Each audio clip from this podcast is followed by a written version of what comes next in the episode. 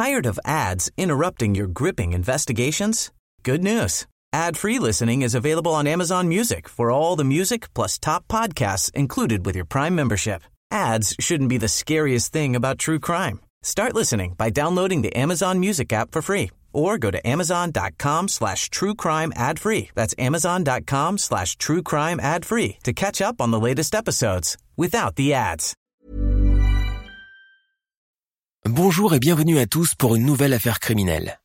Avant de commencer, permettez-nous de remercier chaleureusement notre club élite de Patreon et Christophe Vellens qui sponsorise ce podcast.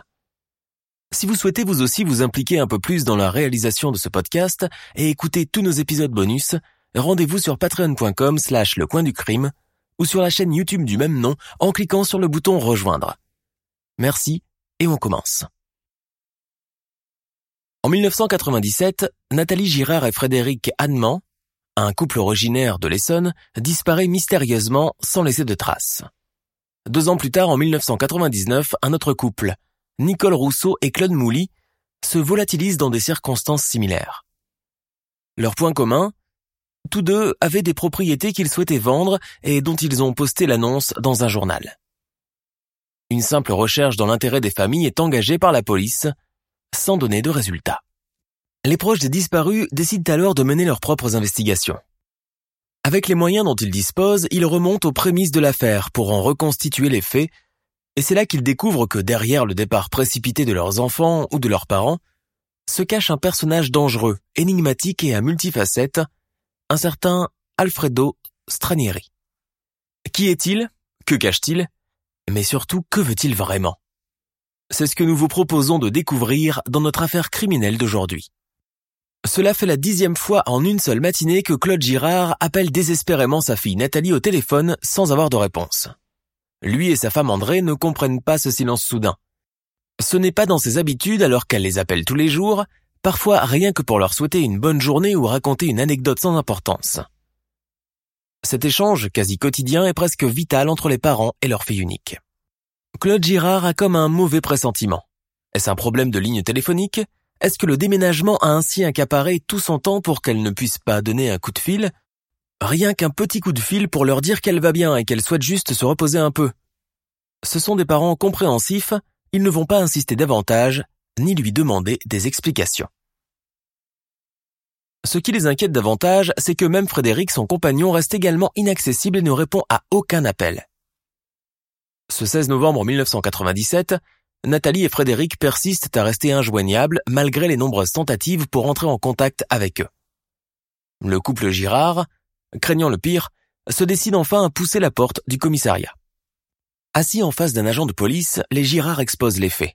L'agent, tout en les écoutant, recueille tranquillement les informations concernant les deux disparus. Quand votre fille vous a-t-elle appelé pour la dernière fois? Euh, Il y a de cela une semaine, le 10 novembre plus précisément. Avez-vous remarqué quelque chose d'anormal dans son échange? Non, bien au contraire, elle m'a dit qu'elle était heureuse que son compagnon ait trouvé un acheteur pour son établissement. Quel genre d'établissement? Une discothèque. Elle m'a dit que l'acte de vente a été dûment signé chez le notaire et que tout s'était bien passé. Avez-vous parlé à votre gendre? Oui, j'ai parlé avec Frédéric, l'homme qui partage la vie de ma fille depuis bientôt six ans. Et vous n'avez rien noté de particulier cette fois encore? Pas le moins du monde. Il était comme Nathalie, heureux d'avoir trouvé un acheteur qui n'a pas cherché à négocier le prix de vente demandé. Le policier marque une pause avant de dire votre fille et son compagnon sont majeurs à ce que je sache, n'est-ce pas, monsieur Girard?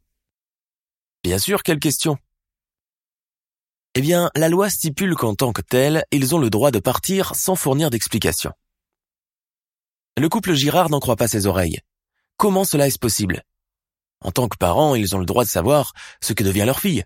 C'est comme ça qu'ils ont toujours conçu la chose. Sinon, à quoi servent les forces de l'ordre? À mon avis, ils sont juste partis en voyage et ne souhaitaient le dire à personne, en reprend le policier. C'est leur droit. C'est leur droit, c'est leur droit, tempête Claude Girard. Ma fille n'est pas le genre à nous laisser sans nouvelles, sa mère et moi. Bon sang, appelez une section de recherche. Faites quelque chose. Je regrette de ne pas pouvoir vous aider davantage. Il est inutile de perdre votre temps ici. Si nous avons la moindre nouvelle la concernant, nous vous tiendrons au courant. Et c'est ainsi que les deux parents sont gentiment invités à prendre congé par les policiers. Les jours suivants, toujours sans nouvelles de Nathalie et Frédéric, le couple Girard n'a de cesse de faire des allers et retours au commissariat. À chaque fois, c'est la même phrase qui leur est répétée. Rentrez chez vous, on vous rappellera. Ce n'est qu'au terme d'une longue et éprouvante semaine, où ils sont passés par tous les états d'inquiétude, qu'ils reçoivent enfin un appel. Claude Girard saute le premier sur le combiné. Allô, Nathalie chérie, c'est toi? À l'autre bout du fil, un homme est en train de se racler la gorge. Allô, Fred? Allô, Frédéric? répète Claude Girard, le cœur battant. Non, c'est le nouveau gérant de la discothèque. Claude et sa femme André échangent un regard circonspect. Ils trouvent l'initiative de cet étranger un peu déplacée. Mais tant pis. S'il peut les tranquilliser. L'homme se présente, il s'appelle Alfredo Stranieri. À la question Vous avez des nouvelles de Fred et Nathalie? Stranieri répète mot pour mot ce que leur fille a dit par téléphone quelques jours plus tôt. Que les actes de vente ont été dûment signés chez le notaire et que la discothèque a été vendue au prix fixé sur l'annonce. L'homme ajoute tout de même une information capitale. Tout juste après, hommes et femmes ont fait leurs valises et ont quitté les lieux sans plus attendre. Ah bon? Parti? Et où ça? Oh, ils n'ont pas eu l'indiscrétion de le demander, ce ne sont pas ses oignons. Sûrement en voyage à l'étranger pour changer de décor après le stress de la vente, de la paperasse et du déménagement. Vous savez ce que c'est, ce genre de choses. Stranieri ne tarit pas d'éloges sur le couple, dit avoir été enchanté d'avoir fait leur connaissance et ainsi de suite. Le nouveau propriétaire de la discothèque, très loquace et affable, se dit être à l'entière disposition de Claude et André si jamais il apprend quelque chose à leur sujet. Mais il en doute. Il le remercie. Le père de Nathalie sait à cet instant qu'il n'en saura pas davantage. Il raccroche, un peu dépité, en partie tranquillisé sur le sort de sa fille, mais néanmoins, pas tout à fait convaincu. Son inquiétude première laisse aussitôt place à de la colère. Ce départ soudain et silencieux, c'était sûrement une idée de ce Frédéric. À présent, il en est même persuadé. Il le sait, Annement a toujours cherché à éloigner de Nathalie, et ce déménagement a été un prétexte pour mettre son plan à exécution. Quel homme ignoble. Il faut dire qu'entre le beau-père et le gendre, l'entente n'a jamais été au beau fixe, et même si les choses n'ont jamais été dites ouvertement, un ressentiment latent doublé d'une agressivité silencieuse a toujours été de mise entre eux. Claude Girard se remémore à présent comment Frédéric Annement a toujours eu cette volonté de s'accaparer Nathalie, et ce depuis le tout début de leur relation. Son emprise sur elle est totale. Il la mène carrément par le bout du nez. De son côté, la jeune femme n'a presque jamais voix au chapitre. C'est toujours Fred qui décide de tout, qui gère tout. Elle est réduite à un simple rôle de figuration. Elle a même été écartée de la vente de la discothèque sous prétexte qu'elle n'est ni copropriétaire ni associée. Ils savent que Frédéric était l'unique bénéficiaire. Outre la relation dominant-dominé, un autre élément fait tâche. La grande différence d'âge, plus de 20 ans d'écart. Mais Nathalie est follement amoureuse de Frédéric et ne souhaite partager sa vie avec personne d'autre que lui. Ses parents ont acquiescé encore une fois, soucieux de son bonheur et voilà le résultat. Pour Frédéric Annement, l'amour excessif des parents de sa compagne ressemble plus à du chantage affectif. Ils sont toujours là aux aguets, entravant leur vie de couple, mesurant tous ses faits et gestes, mettant sa patience à rude épreuve. Pour eux, il n'est pas assez bien pour elle. Si André la maman se montre parfois conciliante, Claude le papa est indécrottable. Il lui arrive même par moments de le penser jaloux de sa relation avec Nathalie. Alfredo Stranieri ne rappelle pas les Girard les jours suivants. L'inquiétude reprend alors son droit et se renforce davantage à la lecture du dernier relevé bancaire de Nathalie le compte de la jeune femme a subi plusieurs débits à des dates très rapprochées. Au mois de décembre, le compte bancaire de Nathalie est totalement vidé et l'intégralité de son contenu versé au profit de Frédéric Annement, comme le constate son père. Deux jours après, même topo. Le compte courant de Frédéric est à son tour vidé en intégralité. Claude va de surprise en surprise, notamment quand il découvre que son gendre a fait un chèque en bois au profit de l'un de ses associés. Connaissant le tempérament prudent de Frédéric Annement, Claude Girard sait qu'il serait incapable de telle largesse. Alors, à quoi rime toute cette histoire? Le couple était-il criblé de dettes et souhaitait le cacher par honte ou par pudeur? Ont-ils les huissiers à leur trousse? Et c'est pour cette raison qu'ils ont choisi de s'évanouir dans la nature en attendant que les choses se tassent Claude Girard continue à s'obstiner. Non et non, ni Nathalie ni Frédéric ne sont capables de telle folie. Claude et André se rendent à nouveau au commissariat et cette fois, l'accueil est froid et presque dissuasif. Les policiers reprochent à Claude Girard d'en faire trop, de s'imaginer des choses qui n'ont pas lieu d'être. Son comportement est pris pour du harcèlement, car que cherche-t-il en venant à chaque fois tempêter dans les couloirs? Un policier lui fait alors rapidement comprendre que s'il n'y a pas de délit, ils ne sont pas obligés d'interférer, lui rappelant au passage qu'un individu adulte a le droit de partir sans donner d'explication à quiconque. Loin de calmer sa colère, les policiers proposent à Claude Girard une dernière solution. Entreprendre une recherche dans l'intérêt des familles. Il accepte, espérant que cela aboutisse. Il est immédiatement placé dans un bureau vide, attablé devant deux fiches informatives à remplir, qu'il remet par la suite à une policière. Après quoi, il part. Les semaines s'écoulent lentement, toujours sans nouvelles de Nathalie et Frédéric. Les fêtes de fin d'année arrivent à leur tour sans aucun coup de fil pour venir mettre du baume au cœur des Girards. Opiniâtre et obstiné, Claude ne veut rien lâcher, pas avant que la police ne retrouve sa fille. Alors il continue d'effectuer des va-et-vient incessants entre son domicile et le commissariat, chahutant les policiers, siégeant carrément sur place. Pourtant, rien n'y fait, personne ne s'intéresse vraiment à son cas, personne ne bouge le petit doigt. Claude Girard se souvient. La police n'a pas voulu nous entendre ni ouvrir une enquête préliminaire. Si vous n'arrivez pas avec la tête de votre enfant sous le bras, on ne vous croit pas. Les parents de Nathalie Girard remuent ciel et terre pour la retrouver, mais rien ne se passe.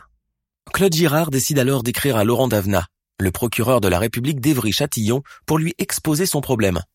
Mais le courrier envoyé par poste simple et non recommandé n'arrive pas à son destinataire et demeure sans réponse. Se sentant alors incompris et lâchés par les autorités et la justice, les parents de Nathalie décident donc de mener tout seuls leurs investigations en dernier recours.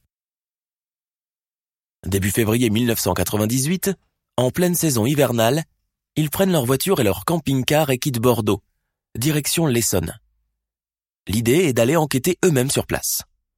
Ils passent ainsi des nuits dans les parkings à caravane. Pendant la journée, ils font le tour du quartier où habitent leurs filles, questionnant quelques voisins, des commerçants, sans avoir de réponse précise. Ils espèrent aussi croiser cet Alfredo Stranieri, qu'ils ont eu une fois au téléphone. Pour cela, ils passent des journées entières dans leur véhicule guettant son arrivée. La discothèque, New Love, sur laquelle ils jettent un regard déconfit, semble plongée dans un silence total. Pas l'ombre d'un mouvement à l'intérieur. Les volets sont fermés et les portes hermétiquement closes. C'est comme si toute vie l'avait quitté depuis le départ de Nathalie.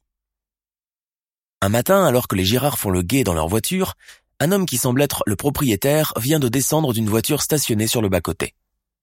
Grand, brun, costaud, très typé, une chaîne en or massif autour du cou et les cheveux noirs portés un peu longs, il sort des clés pour ouvrir la porte principale. Les parents de Nathalie descendent précipitamment pour aller à sa rencontre. Les présentations se font de façon cordiale. Le couple Girard remarque un homme affable qui se montre compatissant. Claude lui rappelle leur discussion au téléphone au sujet du départ en vacances de Nathalie et Frédéric. Oui, oui, il s'en souvient parfaitement. Des nouvelles depuis? Non, pas vraiment. Et puis, pourquoi il en aurait, de toute façon? Il n'a aucun lien avec eux, à part bien sûr le fait qu'ils lui ont vendu la baraque. Il a payé comptant, ils ont signé toute la paperasse, après chacun est parti de son côté. Pourquoi est-il censé en savoir plus que les autres sur leur vie privée? Les Girards hochent la tête. Il a parfaitement raison sur ce point. La conversation ne va pas plus loin. Je suis sûr qu'il nous cache quelque chose, souffle Claude à sa femme quand ils remontent dans leur voiture. Fidèle à son habitude, il commence à se rendre presque tous les jours au New Love pour y rencontrer Alfredo Stranieri. Son objectif est de parvenir à lui tirer les verres du nez, mais l'homme ne semble pas être prédisposé à coopérer. Il reste très vague sur le sujet, affirmant que la relation entre lui et le couple a été brève et limitée au processus de vente-achat. Alors qu'ils sont de retour à Bordeaux pour le week-end, la sonnerie du téléphone retentit. C'est Stranieri à l'autre bout du fil. Il a quelque chose d'urgent à leur annoncer. Allô, monsieur Girard? Oui, oui, c'est moi, Fredo, le patron du New Love. Comment ça va, et la charmante dame? Andrea, si? Non, André, va bene. Au fait, c'est pas tout ça, mais j'ai croisé votre fille et Nat. Oui, Nathalie, pardon. Ben, deux jours après votre départ, peut-être bien. Elle est enceinte. Un petit bedon gros comme ça. Ah oui, cinq mois au moins. Non, elle ne m'a rien dit à votre sujet, non. Je ne sais pas où aller. Oui, bien sûr, je n'y manquerai pas. Excusez-moi, mais je dois raccrocher. Eh oui, c'est ça. Au revoir. La nouvelle plonge instantanément le couple Girard dans le désespoir.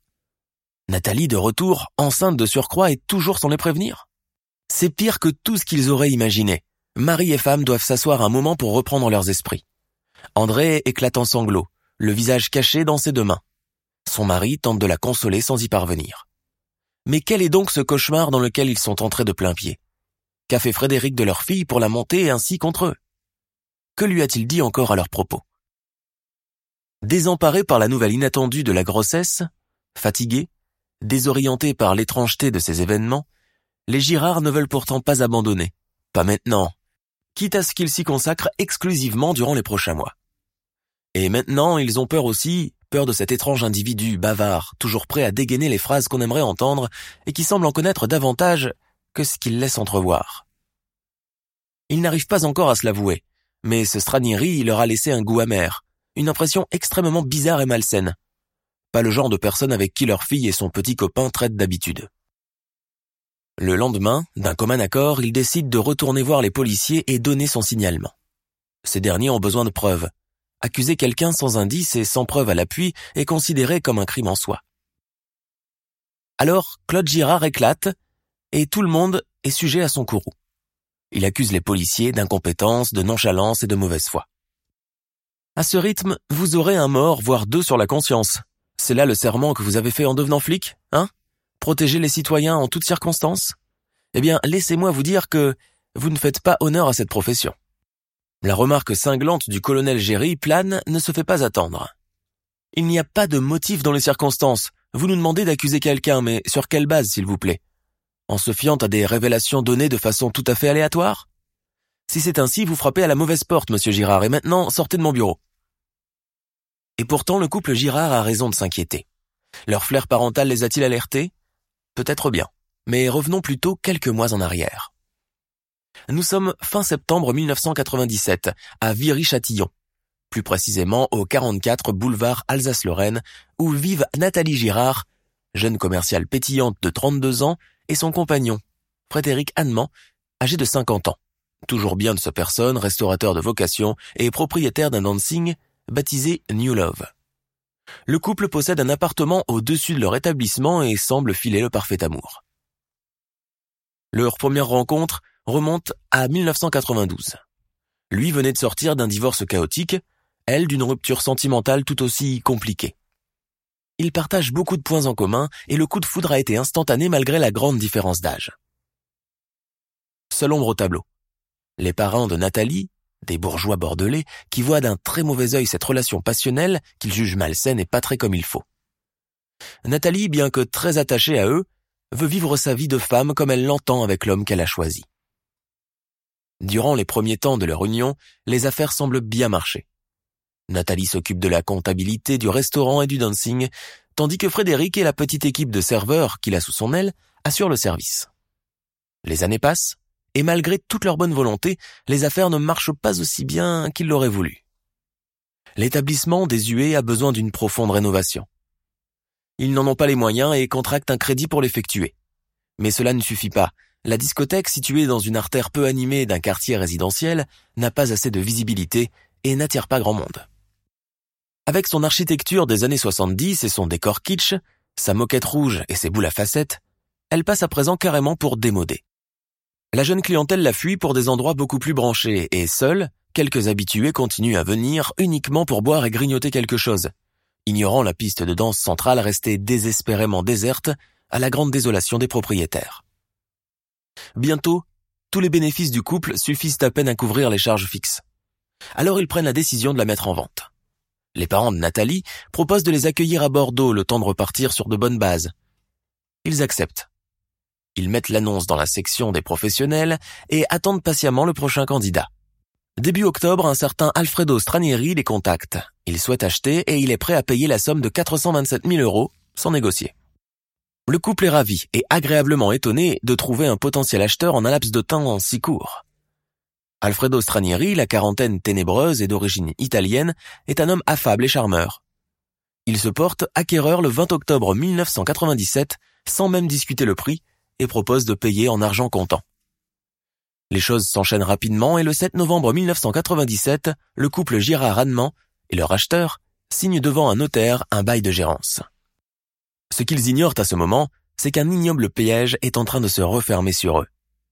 Stranieri n'a en réalité ni travail ni argent, et acheter une discothèque miteuse et has à 427 000 euros serait la dernière chose à laquelle il songerait. Non, il a sa petite idée derrière la tête. L'avoir sans débourser un centime. Cinq jours après la signature du bail, Alfredo Stranieri achète sous une fausse identité une carabine 22 long rifle, un silencieux et une lunette de visée. À partir du 10 novembre 1997, ni Nathalie Girard ni Frédéric Annement ne donneront plus signe de vie, laissant leur famille dans le doute le plus complet. Rapidement, Alfredo Stranieri s'approprie les lieux. Il utilise les carnets de chèques de Nathalie et Frédéric et effectue plusieurs débits sur leur compte bancaire avec leur carte de crédit, allant jusqu'à vider entièrement leur compte courant. Avec cet argent, il achète des vêtements de marque, invite sa femme au restaurant et lui fait cadeau de bijoux coûteux. Dans la foulée, il crée également la société SAR, Stranieri Alfredo Restauration, et commence à usurper l'identité de Frédéric Annement. Dans la matinée du 13 novembre 1997, une voisine remarque que des travaux vont bon train dans le jardin de l'établissement. Elle voit là une camionnette transportant du gros matériel, des sacs de ciment, une pelleteuse et des ouvriers assis devant la porte. Stranieri, toujours là quand il le faut, va à la rencontre de la voisine et se présente comme étant le nouveau propriétaire des lieux. Je suis en train de faire des travaux. L'endroit a été un peu négligé par les anciens proprios. Je ne vous cache pas qu'il y aura un peu de tapage, mais je vous promets que ce ne sera pas long. En réalité, tout cela est un miroir aux alouettes. Stranieri a épuisé toutes les économies du couple qu'il vient d'éliminer sans scrupule et il se retrouve à nouveau à court d'argent. Alors il songe à la victime suivante et pour cela il consulte le journal, le regard furetant la section annonce des professionnels.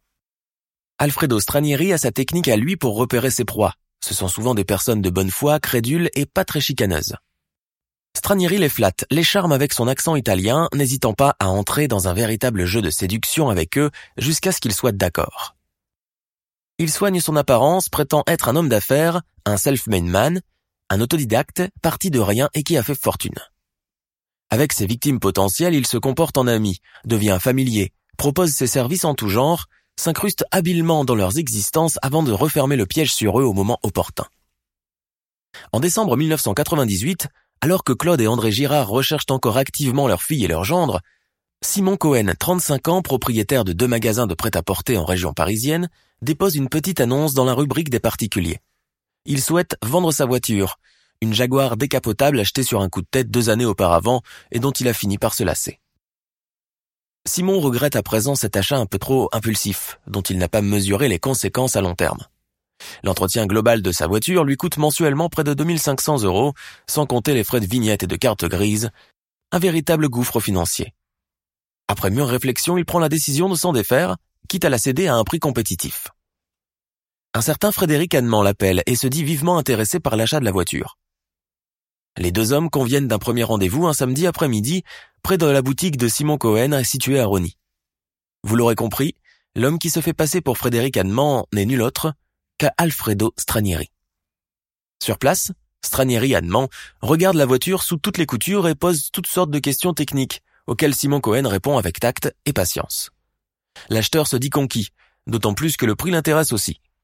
Simon Cohen, grâce à sa longue expérience dans le domaine du marketing et du commerce textile, exige par mesure de prudence une garantie.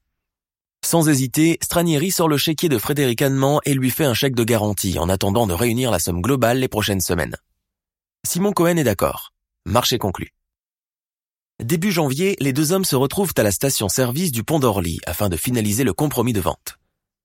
Stranieri Annement se montre mal à l'aise et ne cesse pas de jeter des coups d'œil nerveux à sa montre.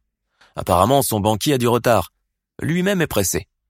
Il demande alors à Simon Cohen de le rejoindre au New Love. Arrivé sur place à bord de sa Jaguar, Simon Cohen commence à s'impatienter un peu. Et pour cause, il n'a toujours pas de nouvelles du banquier censé s'occuper de la transaction.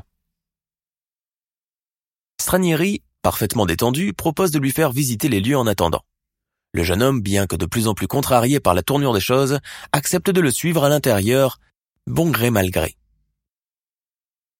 Précédé de Stranieri, Simon Cohen fait le tour du jardin avant de descendre voir la discothèque dans le sous-sol.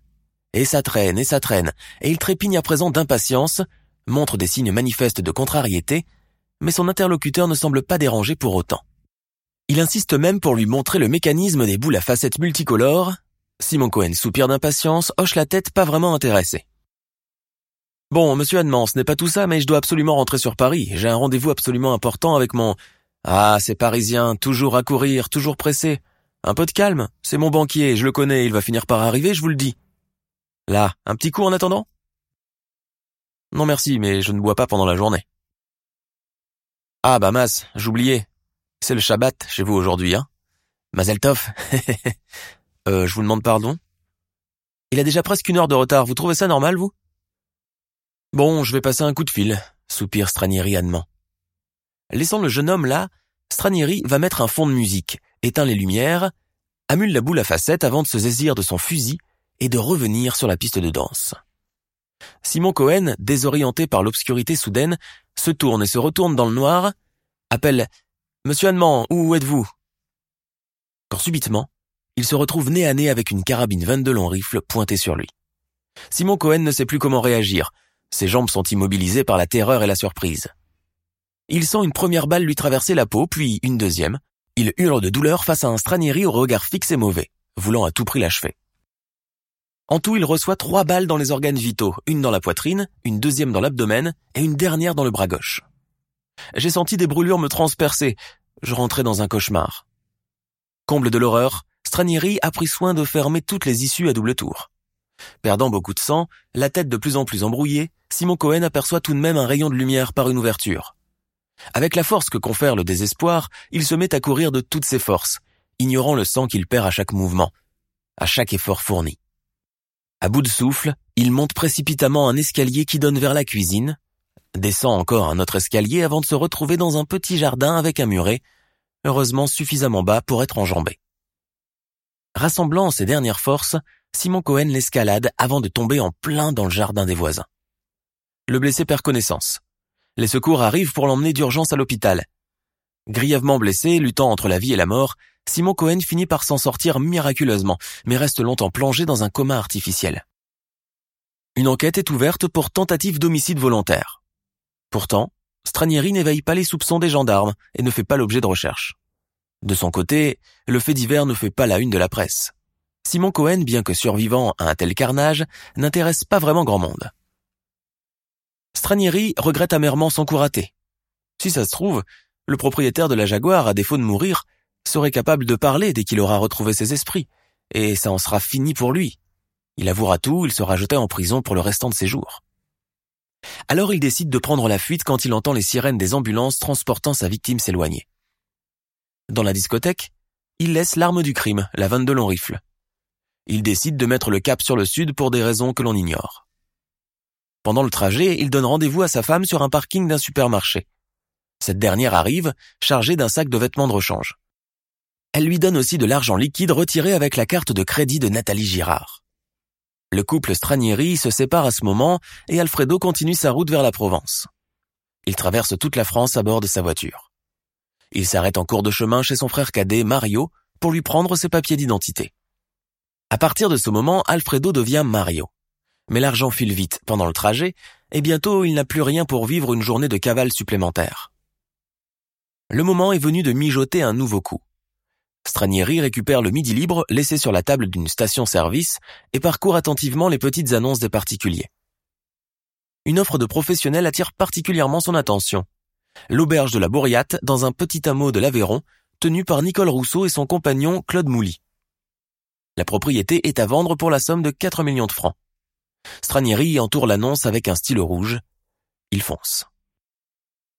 Début avril 1999, on le trouve déjà installé dans une dépendance de l'auberge et déjà en très bon terme avec le nouveau couple qu'il a accueilli comme une vieille connaissance. L'endroit est idyllique, alliant charme provençal à l'ancienne et confort des temps modernes. Mais il se trouve que les propriétaires Nicole Rousseau et Claude Mouly sont en pleine rupture sentimentale même s'ils continuent à se parler et à travailler ensemble dans leur auberge.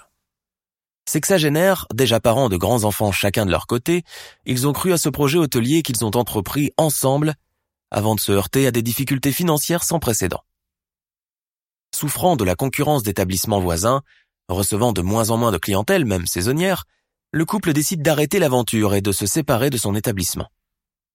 Les 4 millions de francs demandés ont fait fuir bon nombre d'acheteurs avant que cet homme, ce Mario Stranieri, arrive au bon moment.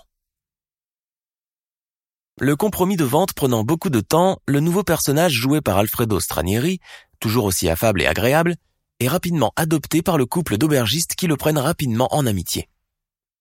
Autre chose, Claude Mouly et Nicole Rousseau ne veulent surtout pas perdre cet acheteur qui semble bien sous tout rapport et prédisposé à leur acheter leur propriété et surtout payer en argent comptant.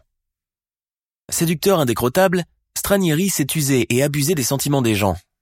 Il a l'habileté pour trouver les mots et les gestes adéquats pour convaincre et qui permettent à son interlocuteur d'être immédiatement rassuré et même carrément subjugué par lui. C'est un personnage qui peut se montrer avenant et très chaleureux, du moins artificiellement, suffisamment crédible pour être cru par tous ceux qui croisent son chemin. C'est cela son secret. La journaliste Patricia Holderbach dit à son sujet Il rentrait dans le paysage pour devenir presque naturel et quand les gérants sont partis, ça n'étonnait personne qu'il soit là. Le 1er avril 1999, une promesse de vente est enregistrée chez le notaire entre les deux parties. Après la signature du compromis de vente, Stranieri s'engage à remettre à Nathalie Rousseau l'avance de 200 000 francs en chèque. Ce chèque ne sera jamais retrouvé. Quatre jours plus tard, juste après les signatures dans l'étude du notaire, Nicole Rousseau appelle sa sœur pour lui dire que Alfredo Stranieri a finalement changé d'avis au sujet du chèque et souhaite à présent compléter le prix avec des bons du trésor anonyme. Sa sœur, très embêtée, lui conseille la prudence. Si ça se trouve, ce pourrait être quelqu'un de pas net du tout, un escroc. Nicole Rousseau en veut presque à sa sœur de critiquer les décisions qu'elle prend. Elle est bien trop dure avec Monsieur Stranieri qui ne mérite pas qu'on pense qu'il est un voleur. Quelques jours plus tard, exactement comme le couple de Nathalie et Frédéric Annement, Nicole Rousseau et son ami finissent par disparaître aussi sans laisser de traces, sans raison valable, et encore une fois sans prendre la peine d'aviser leurs enfants. Le lendemain, Stranieri appelle sa femme pour lui demander de lui ramener des affaires restées au New Love. Il lui demande de louer une camionnette pour cet effet. Elle s'exécute. Pendant ce temps, Corinne Mouly, la fille de Claude, cherche activement son père dont elle n'a plus de nouvelles depuis bientôt deux semaines maintenant. Avec le même acharnement que Claude Girard pour retrouver sa fille deux ans plus tôt, Corinne remue ciel et. Elle demande un congé maladie à son travail et se rend dans l'Aveyron pour voir ce qui se passe réellement. Elle trouve Stranieri sur place, se pavanant comme un propriétaire. Corinne Mouly ne le sent pas dès la première minute. Elle insiste pour entrer à l'intérieur, les lunettes de vue et les médicaments contre le diabète de son père sont retrouvés bien en vue sur une commode. Elle sait qu'il représente quelque chose de vital pour lui. Il ne peut pas bouger sans les mettre dans une sacoche et les emporter. Elle demande alors avec autorité à Stranieri Qu'avez-vous fait de mon père? En voilà une question. Votre père est parti avec votre belle-mère prendre l'air ailleurs. Vous êtes un menteur et je ne vous crois pas. Les deux se toisent. Le regard noir et redoutable d'Alfredo Stranieri plonge cruellement dans celui de Corinne qui, du haut de ses 1m60, semble capable de le faire avouer. Elle continue la provocation. Vous les avez tués, n'est-ce pas? Quelle idée Je suis incapable de faire du mal à une mouche. Je ne dis que la vérité. Oui, vous les avez tués pour reprendre leur affaire sans débourser un centime. Bien qu'affichant un air désintéressé, Stranieri émet un rire nerveux. Il se sent constamment épié par la jeune femme qui squatte à présent en camping-car devant l'ancienne propriété de son père afin de lui rendre la vie impossible et épier tous ses mouvements. Avec les moyens du bord, elle a réussi à placer un fil pour écouter ses discussions téléphoniques. Elle passe ses journées à l'observer à la jumelle depuis son poste de commande. Conscient d'être sur écoute, l'assassin commence à codifier ses discussions téléphoniques et ne parle plus qu'en italien lors des échanges avec sa femme pour que Corinne Mouly ne puisse pas comprendre. Pendant ce temps, à Bordeaux, Claude Girard apprend l'homicide manqué de Simon Cohen et de la fusillade engagée contre sa personne dans la discothèque du New Love, sous fond d'une histoire de vol de Jaguar. Claude Girard ne sait pas pourquoi, mais il fait tout de suite le lien entre la mésaventure de Simon Cohen et la disparition suspecte et inexpliquée de sa fille et de son gendre, qui ont pour toile de fond le même lieu, la discothèque, comme si une malédiction avait frappé ce lieu. En se basant sur un portrait robot décrit par Simon Cohen qui garde en souvenir un grand type brun au regard profond, noir et incisif, la police lance un mandat d'arrêt contre Alfredo Stranieri, sur tout le territoire français. Après plusieurs jours de cavale dans la région de Cap il est arrêté le 7 juillet 1999. Il est entendu pour la première fois par le juge d'instruction du parquet de l'Aveyron. Dans un premier temps, Stranieri préfère nier les faits. Dans un deuxième temps, alors qu'il apprend par le biais des journaux le triple assassinat d'une famille de la région de l'Aveyron, il décide d'attribuer à un certain monsieur Van Matt, ou monsieur X, comme il l'appelle lui-même, les deux doubles crimes qui lui sont reprochés. Sauf que lors des faits, ce monsieur X était déjà mort depuis un an déjà et enterré aux États-Unis, son pays de résidence. Stranieri, qui veut aller jusqu'au bout de son mensonge, rédige tout de suite un mot destiné au juge d'instruction, où il lui somme de prouver que M. Von Matt est encore bien vivant et qu'il est le seul et unique responsable de la mort des couples Annement Girard et Mouli Rousseau. Sa demande est instantanément rejetée. Les histoires des deux familles des disparus commencent à s'emboîter. La police judiciaire de la région parisienne et la brigade de recherche criminelle de l'Essonne se chargent alors de trouver les cadavres des disparus. Les cadavres de Nathalie Girard et Frédéric Annement sont finalement retrouvés le 19 juillet 1999, enterrés dans le jardin de leur établissement du New Love et dissimulés par une bâche en plastique. Tandis qu'en Provence, les restes de Nicole Rousseau et Claude Mouly, le couple d'aubergistes morts assassinés dans l'Aveyron, sont retrouvés le jour suivant, empilés l'un sur l'autre dans une fosse tout près de la Bourriate. Au terme d'un procès retentissant, Alfredo Stranieri est condamné le 28 février 2003 à la réclusion criminelle à perpétuité. À l'écoute de son verdict, il garde une mine grave et ne fait preuve d'aucune émotion. Il fait tout de suite une demande en appel. On la lui accorde. En mars 2004, les familles Girard, Annement, Rousseau et Mouly, ainsi que le seul survivant de la tuerie du New Love, Simon Cohen, se retrouvent à nouveau devant les assises, contraints de revoir l'assassin qui se complaît dans un silence entêté dont il ne veut pas sortir, comme lors du premier procès. Simon Cohen, qui se considère encore comme un miraculé malgré la gravité des coups mortels qu'il a reçus, décide de s'adresser directement à Alfredo Stranieri par le biais d'une lettre ouverte qu'il a rédigée lui-même. Avec des termes simples, il lui dit ⁇ Je vous pardonne malgré tout le mal que vous m'avez fait, mais je m'estime heureux car d'autres n'ont pas eu la chance d'en réchapper. J'ai cependant une requête à vous faire. Par égard pour ses parents éplorés et meurtris, dites la vérité pour une fois, je vous prie. Avouez que vous êtes le seul et unique assassin dans toute cette histoire et je ne vous demanderai plus rien à l'avenir. Ce à quoi Stranieri répond depuis son box en regardant Cohen bien droit dans les yeux.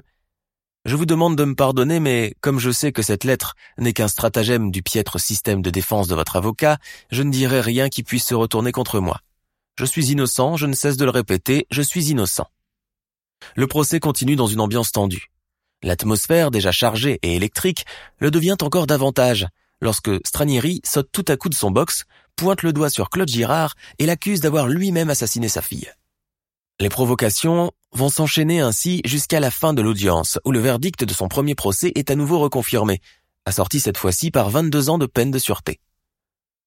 Depuis sa prison en Essonne, où il purge sa peine, Stranieri a multiplié les provocations, s'attribuant tour à tour la paternité de l'enfant d'une femme politique française, avant de finalement se mettre en couple et épouser un codétenu lors d'une cérémonie officielle où l'humoriste Dieudonné a accepté de faire office de témoin.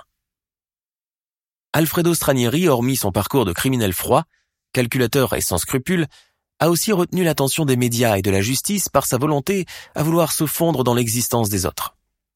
Il n'a pas hésité à s'incruster tout doucement dans leur intimité, prenant de plus en plus de place dans leur vie, voulant leur identité et leur parcours avant de jouer la carte finale, celle du crime crapuleux. En prison, on le surnomme le coucou, comme l'oiseau qui s'accapare le nid des autres pour s'y installer de force.